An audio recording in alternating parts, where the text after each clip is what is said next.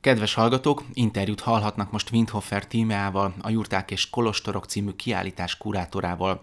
A Hopp Ferenc Ázsiai Művészeti Múzeum aktuális tárlatáról, a múzeum mongol gyűjteményéről beszélgetünk. Riporter Lapad Dániel. Te akartad tudni. Te akartad, Te akartad tudni. tudni.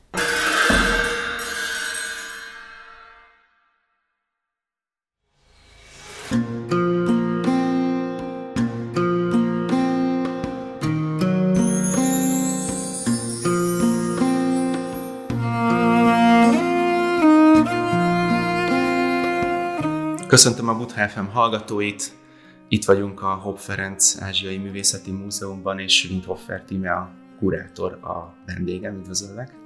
Üdvözöllek, és köszönöm szépen a meghívást, köszöntöm én is a hallgatókat. A Jurták és Kolostorok című kiállítás apropóján fogunk beszélgetni, ennek vagy a, a kurátora. E, majdnem egy egész évet tart ez a kiállítás, úgyhogy nyugodtan mindenkinek van ideje megnézni. És hát a jurták és kolostorok alapvetően Mongólia, mongol kultúrának a bemutatása. Egy kicsit mesél erről, hogy han alakult az, hogy éppen most a mongol gyűjteményt szortíroztátok, azt állítottátok össze egy kiállítássá. Hát igazából ez úgy indult, hogy 2019-ben volt a múzeum századik évfordulója, a jubileumi kiállításra próbáltuk összerakni az anyagokat, Egyrészt ugye az összes bibliográfiát összegyűjtöttük, másrészt ö, ö, listáztuk azokat a kiállításokat, amiket a ki, ö, múzeum ö, a száz év alatt megrendezett, és igazából egyetlen egy olyan kiállítás sem volt, ahol kizárólag mongol tárgyak lehettek volna. Nyilván voltak olyanok a tibeti buddhizmus körébe kapcsolódó kiállítások, vagy Kőrösi Csoma Sándor életrajzát, vagy útjait bemutató kiállítások, amin megjelentek mongol tárgyak, de az, hogy csak mongol tárgyak, minimális kicsi kamera kiállításon jelentek mm. csak meg. Szóval úgy gondoltuk, hogy éppen ideje egy mongol kiállításnak, és ennek apropót adott a Ligeti Lajos születésének 120. évfordulója is, mivel a, az ő adományai révén lehetett egy önálló mongol gyűjteményünk a múzeumban. Ki volt ő? Egy kicsit mesél róla, kicsoda Ligeti Lajos? Hát Ligeti Lajos igazából ő a magyarországi orientalista ták atya, úgy, úgy is mondhatjuk, Franciaországba tanult, úgyhogy egy filológus tanul, tanítást hozott át, és belső Mongóliába jutott el végül, annak ellenére, hogy Mongóliába szeretett volna menni, kutatni, az akkori politikai helyzet miatt csak belső Mongóliába jutott el, három évet töltött ott, nyilván a buddhizmust, a mongolok életmódját kutatta, és hazajöve Magyarországon számos kezdeményezése lett alapja ugye az orientalisztikai kutatásoknak, lehetőséget adott az orientalistáknak, hogy publikáljanak, és tényleg az ő munkásságának köszönhetően a ez az orientalistik, orientalisztikai kutatás európai színvonalúvá válhatott Magyarországon. A gyűjtemény részleteire majd egy picit kitérünk, hogy mi az, ami az ő munkájának köszönhető, mik azok, amiket miatta tudunk itt megtekinteni, de egy picit meséld el azt, hogy hogyan néz ki a, a kiállítás, hogyan lett felosztva, mivel találkozik ide, aki ide betér. Hát úgy szerettük volna megcsinálni, illetve csináltuk is, meg a kiállítást, hogy a magyarországi mongolisztikai kutatásnak a alapján próbáltuk, vagy a kutatások eredményeit próbáltuk bemutatni, szemléltetni a múzeum műtárgyaival együtt. Tehát a, ahogy belépünk a kiállító térbe, az első ö, olyan kutatónak a ö, úti okmányai, munkásságainak eredményeit állítottuk ki, aki személyesen kutathatott Mongóliába, ő Szentkatolnai Bálint Gábor, aki nyelvészként a Magyar Tudományos Akadémia megbízásából töltött talán egy évet is Mongóliába, és hihetetlen anyagot hozott haza, aminek sajnos a feldolgozása nagyon sokáig váratott magára, de az elmúlt években ennek a publikálása megkezdődött. Egy-két cikk, amit ő akkor megjelentetett, de most már tényleg átfogóan próbáljuk a kutatási anyagát, ami még máig sokat ad az egész orientalisztika, mongolisztikai kutatáshoz, szóval nagyon hihetetlen eredményekkel jött ő haza.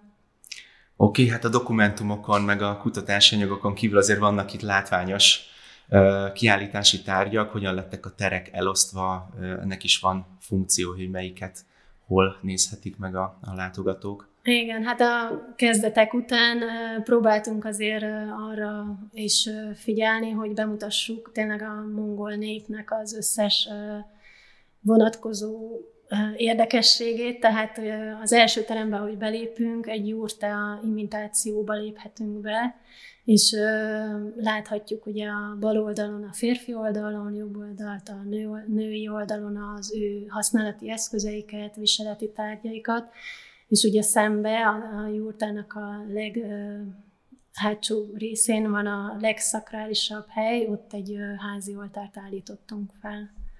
Ebben az oltárban itt az előbb, amikor megnéztük, kérdeztem is, hogy, hogy vannak-e kötelező elemek, ti mi szerint rendeztétek el, mert azt mondtad, hogy Isten igazából nem volt teljesen szabályos, hogy most ki hogyan rendezi be az oltárt.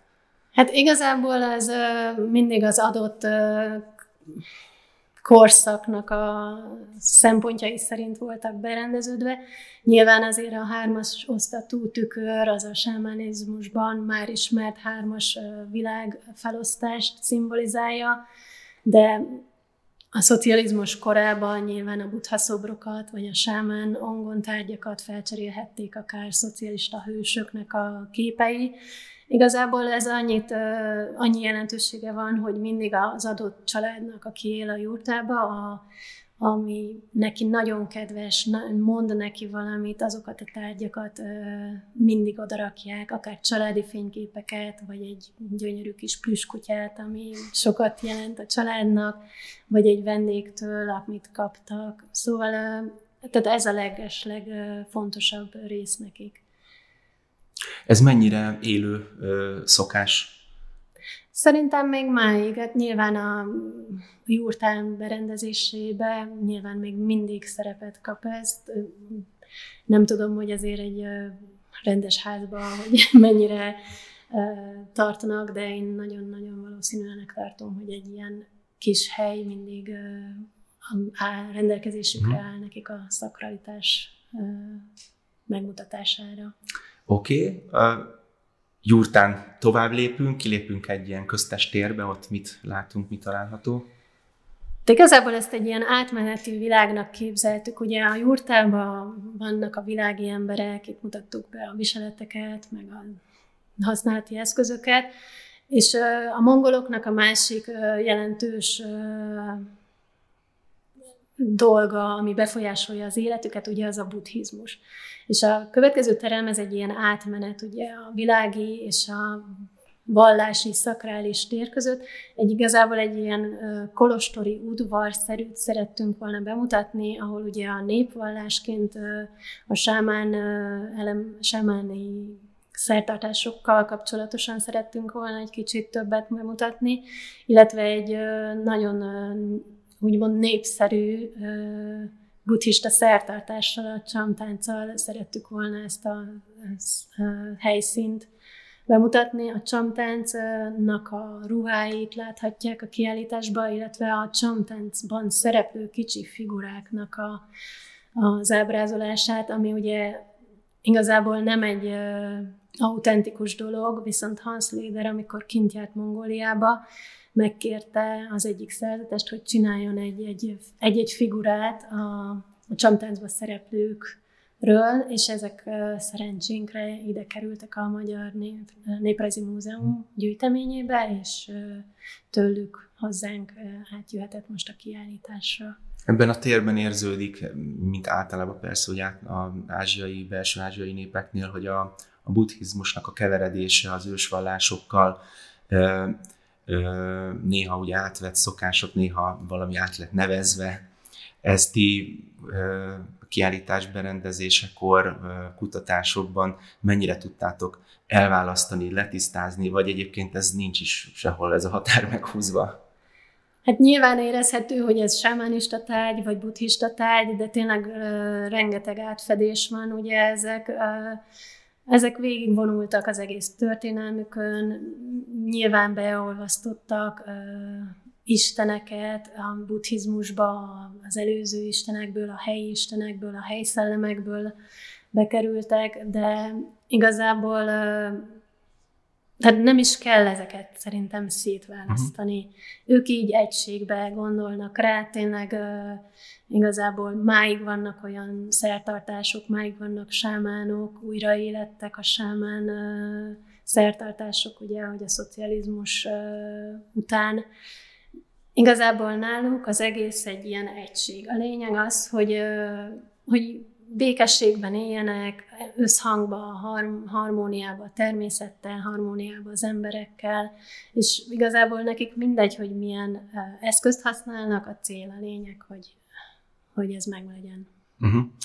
Ebből a köztes térből, ebből a kicsit ilyen előudvarnak tűnik, egy ilyen kolostori előudvarnak ö, ö, lett berendezve, onnan már viszont egy abszolút szakrális térbe lépünk be, itt már érezhető, hogy a buddhizmusnak különböző szimbólumai azok direktebbek, jobban felfedezhető, de azért ott is megtalálhatóak a mongol specifikus vonások, így ezt hogy, hogy lehet felismerni ezeket?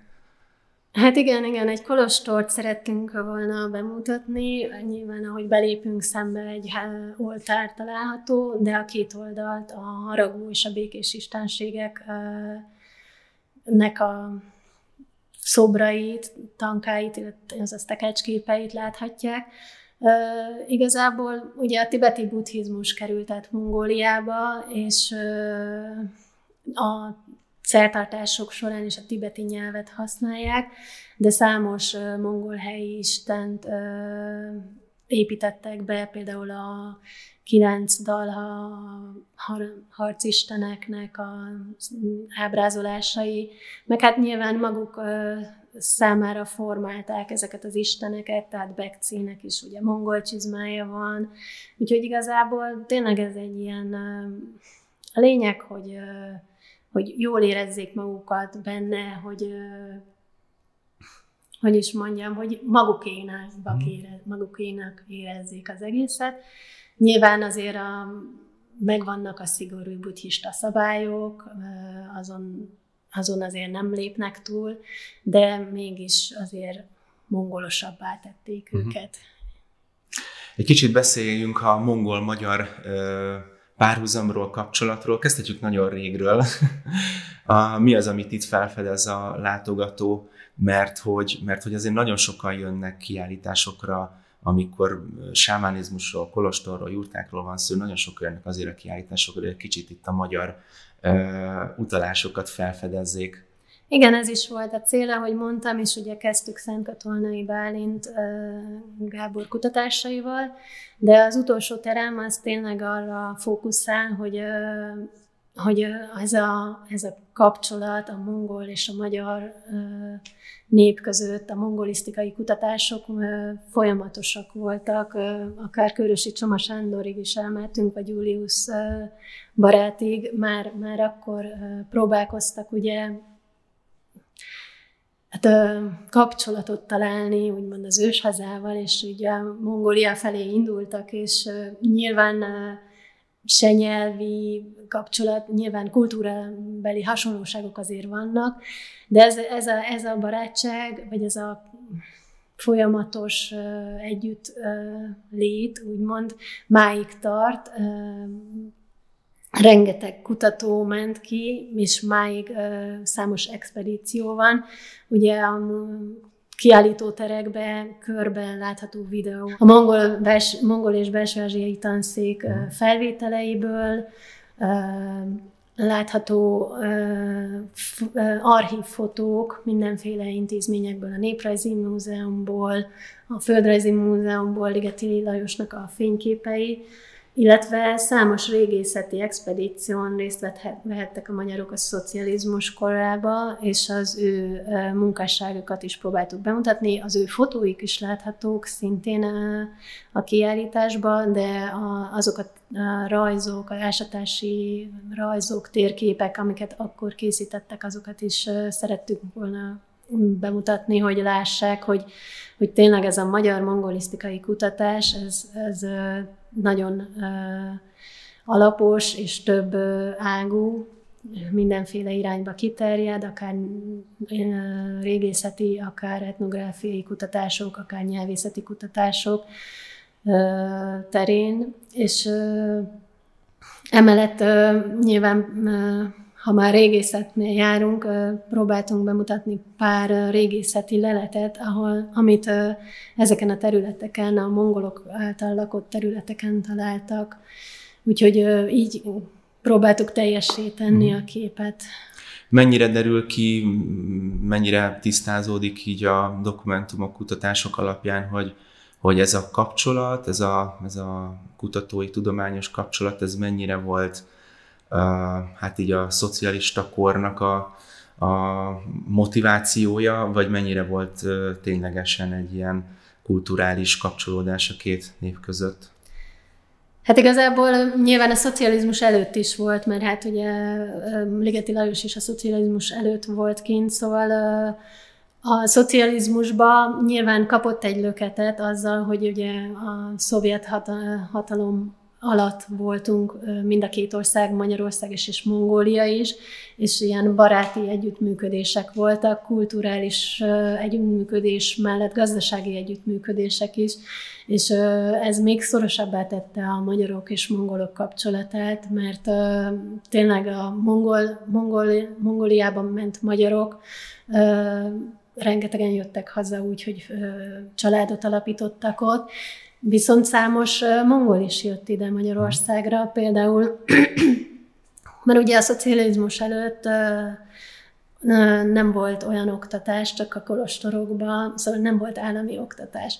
És ugye ezt fel kellett építeni, és számos példa volt arra, hogy azért a doktori védéseiket külföldön végezték el a tudósok, és Magyarországra is jöttek, például a Rincsen professzor itt védte meg az a Magyar Tudományos Akadémián a doktoriát, de cserediákként is rengeteg diák jött akkor is, és máig az eltén is például most is vannak mongol diákok, nem csak az eltén középiskolákban is, uh-huh. úgyhogy ez, ez tényleg egy ilyen folyamatos. Annak ellenére, hogy már ugye nem tart minket össze a szovjet uh, hatás, még, még máig megmaradt ezért a kapcsolat. Kisebb-nagyobb hullámvölgyekkel, de, uh-huh. de azért úgy... Most mennyire aktív ez a kapcsolat? Például az ő irányukból mennyi az érdeklődés? Hát mondom, a diákok rengetegen vannak, és ö, tényleg van a Magyar-Mongol Baráti Társaság, ö, vannak különböző mongol ö, szervezetek, akikkel ö, együtt tartunk most ö, rendezvényeket is. Tényleg a nagykövetségről is ö, támogatás érkezett, ők is fognak itt tartani nekünk, ö, vagy illetve itt a helyszínen a rendezvényekben részt vesznek. Úgyhogy igazából e, mi így próbáljuk azért ezt lefedni, ezt a részt, de, de tényleg több közös projekt is van a Magyarországnak. Ugye most újra nyitották a nagykövetséget Mongóliába, és a Magyarság Kutatóintézet újra elkezdett ásni, tehát újra fellendültek a, ezek a kapcsolatok ezek a közös munkák uh-huh. együtt.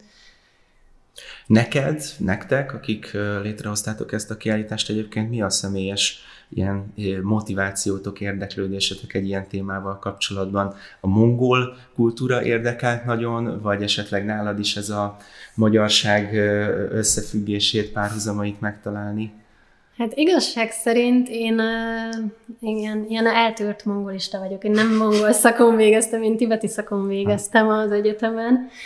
De mivel ugye az eltén egymás mellett volt a tibeti és mongol szak, akkor uh, én rengeteg órára behallgattam, és amikor ugye eljöttem ide dolgozni, akkor valahogy én ezt így uh, így ebbe a közegbe, ugye Vinkovics Judit volt elődöm a könyvtárba is, meg a mongol gyűjtemény kurátoraként, és így valahogy én így mindent megörököltem tőle, emiatt, hogy ugye mégiscsak volt nekem is egy kis mongolisztikai előzményem. Én voltam Mongóliában részképzésen, úgyhogy emiatt, emiatt esett rám a választás, hogy akkor én legyek a mongol gyűjtemény kurátora, bár papír. Oké, okay, hát ezt most nem kérjük számon a rádióban.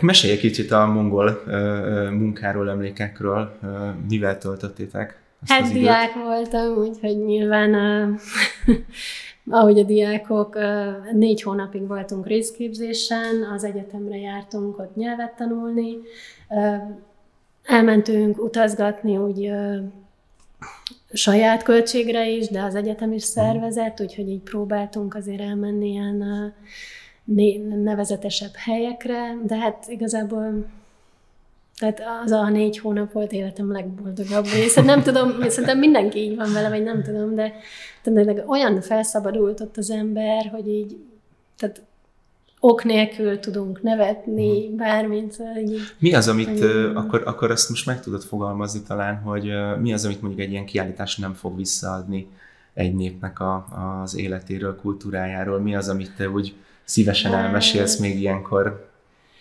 Hát igazából, igazából tényleg nagyon nehéz átadni, mert, mert tényleg azért egy népet bemutatni egy ilyen kicsi kiállító térbe lehetetlen. Hát próbáltuk azért, meg hát nyilván a tárgyak is behatározták, amilyen mm. tárgyunk volt a múzeumban, ami ugye nagyobb része 19. századi, szóval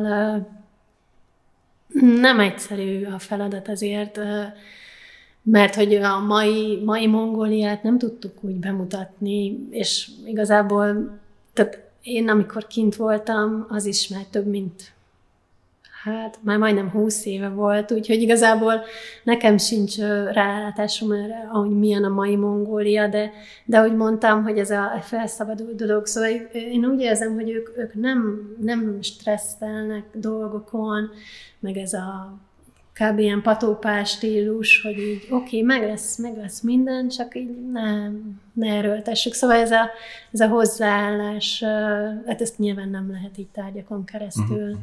bemutatni, de annak ellenére tényleg, tényleg precízek, meg tényleg ők is a kutatásaikban folyamatosan haladnak előre. Hát Mongolok. mongolok.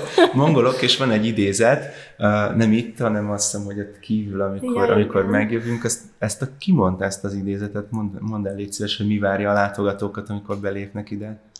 Hát a, ugye az volt a, a koncepció, hogy a magyar mongolista kutatások bemutatása, Nyigeti Lajos emlékév, úgyhogy emiatt igyekeztem minden teremből terembe egy idézetet Ligeti Lajosnak a Sárga Istenek, Sárga Emberek című könyvéből kiválasztani, és hát, hogy is van ez a mondás, hogy mert maguk magyarok, mongolok. Igen. Igazából igen, hogy, hogy így annyira természetesnek vették, hogy a magyarok gyorsan megtanulnak mongolul, a magyarok be tudnak épülni, úgymond, Aha. együtt tudnak velük élni, ahogy Ligeti Lajos is nem azt csinálta, mint a nagyobb expedíciók abban az időben, hogy ilyen tevékkel, meg mindenféle szer- felszerelésekkel indultak expedíciókra, útra, hanem ő fogta magát a kis kb. kézipodgyászával együtt, felfogadott egy kínai kísérőt, és együtt élt a mongolokkal, bent lakott a kolostorba, együtt evett, együtt örült, együtt tényleg, és tényleg ilyenek a mongol, vagy a magyar kutatók is, hogy, hogy azért úgy ők tehát próbálnak belehelyezkedni igazából a, az adott szituba, és, és nem az, hogy így kívülről akkor leírjuk, hogy milyenek, és szerintem, szerintem ezért is van, hogy így a, hogy a, a tanszék is, meg a számos kutatónk is sokkal több információhoz jutott, mert nem mint külső ember, hanem mhm. tényleg úgy be, befogadták őket. Gyorsabb így az elfogadás nyilván, amikor igen. látják a hát nyilván kulturális persze, igen, igen, a, igen, pontosan a kulturális párhuzam, mert tényleg a magyarokat mindig baráti népként tekintettek a magyarokra, ugye ez a nomád előz, előzmény, ami ugye még, meg de tényleg azért a magyarok is ez a patópál, meg mit tudom én, meg, meg, meg van hasonló, új, hasonló mentalitású. Meg van egy új, van. vagy hát egy visszatérő ilyen romantikája itthon is, tehát hogy újra vannak, akik jurtákat építenek, mert, mert a, a természetben talán olyan, olyan jobban simul ez a, ez a fajta lehetőség. Igen, igen, élni. nyilván a magyarok is próbálkoznak ezzel, hogy így összhangba éljenek a természettel, meg ez a zero waste uh-huh, életmód, uh-huh. ami ugye a mongoloknál, a nomád életmód, tehát a jurtáknál, meg minden olyan eszközből készült, ami lebomlik, újra felhasználható, uh-huh. szóval nyilván most már nem, mert parabolantenna meg tévé is van a jurtákban is, de, de azért ez úgy, úgy máig úgy benne, bennük van, uh-huh. hogy azért összhangban legyenek. A kiállításon, amikor itt az ember körbejár, hát nyilván látogatóként minden érdekes, minden, minden szép és, és izgalmas, de nektek muzeológiai szemmel mik azok a darabok, mi az az egy-két darab, ami nagyon kiemelkedő, nagyon nagy érték, hogy ez most itt megtalálható? Hát leginkább ugye a Zanabazár szobrokat kell itt megemlítenünk. Ugye Zanabazár az egyetlen olyan szerzetes, aki tehát nyilván a buddhizmusban ezek a tárgyak, a szobrok, a tekercsképek, ezek, ezek nem mint művészi alkotások ö, szerepeltek, hanem ezek egy ilyen segédeszköz ugye a vallási ö, szertartások folyamán, úgyhogy igazából a szobroknak a készítői, illetve a képek festőiről nincsenek feljegyzések, nem tudjuk, hogy kik csinálták valamelyik szerzetes valahol. Egyedül Zanabadzár nevét őrizték meg így, aki ugye az első Jeptundampa volt Mongóliában, ez körülbelül egy hasonló titulus, mint a Dalai Láma Mongóliába. Ő igen, nagyon-nagyon sok oldalú volt. Ő ugye szertatási szövegeket is írt, írást is alakított ki, a rengeteg szertartást megreformált, hogy egy kicsit átláthatóbb legyen, de de elsősorban kiváló tehetségű szobrász volt, és az ő szobrai közül, illetve az ő neki tulajdonított iskolájának a szobrai közül számos darabot őriz a múzeum. Úgyhogy ezek a mi büszkeségeink tényleg. De mondjuk megemlíthetjük itt a, a viseletet is, aminek magyar vonatkozása van, illetve a morin húrt, a lófejes kéthúros hegedűt, meg az íjat, illetve a nyerget, amit a mezőgazdasági múzeumtól kaptunk, ezt mind Kádár János kapta ajándékba, amikor kint volt a diplomáciai küldetésen. És ugye ez, hát egyrészt hát múze, múzeális értéke úgy annyira nincsen, de tényleg az, hogy a, hogy a mongolok hogy szerették volna bemutatni magukat a külföldi delegációknak, és hogy ezeket a tárgyakat adták, ez tényleg magukról is rengeteget elárul, hogy, hogy milyen szépen kidolgozott, milyen gyönyörű kis tárgyak ezek. Fűződnek programok a kiállításhoz, miket lehet majd, min lehet részt venni, milyen programok lesznek a jövőben? Jön a múzeumok éjszakája, ugye az június 20 valahanyadikán lesz, valamint megünnepeljük a mongoloknak a nemzeti ünnepét, uh-huh. a nádamot, július közepén lesz. Ugye ez a nádam három sport eseménynek a megrendezésével zajlik, ugye a lóverseny, az íjászat és a birkózás, és szeretnénk itt a múzeumunkba ezt Nyilván mindig minden évben megrendezik a mongolok, de most itt a múzeumunkban hmm. fogják ezt megrendezni, és így szerintem nagyon jó kis program lesz. A pontos programokról a, a, a Facebook oldalatokon Facebook és a igen. múzeum honlapján is lehet tájékozódni. Jó, hogy majd a, a ne vesszünk el itt a dátumokba, igen, igen, bocsánat, melyik mikor lesz. Nagyon szépen köszönöm, mindenkinek ajánljuk, hogy járják körbe, jöjjenek a programokra. Köszönöm szépen. Köszönöm szépen, én is.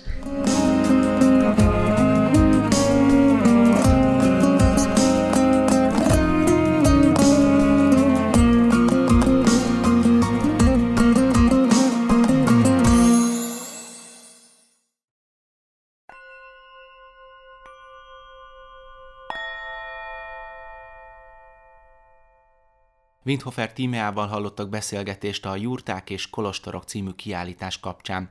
A Hopp Ferenc Ázsiai Művészeti Múzeum aktuális tárlatáról, a múzeum mongol gyűjteményéről beszélgettünk. Lapa Dániel riportját hallották, köszönjük, hogy hallgatnak minket.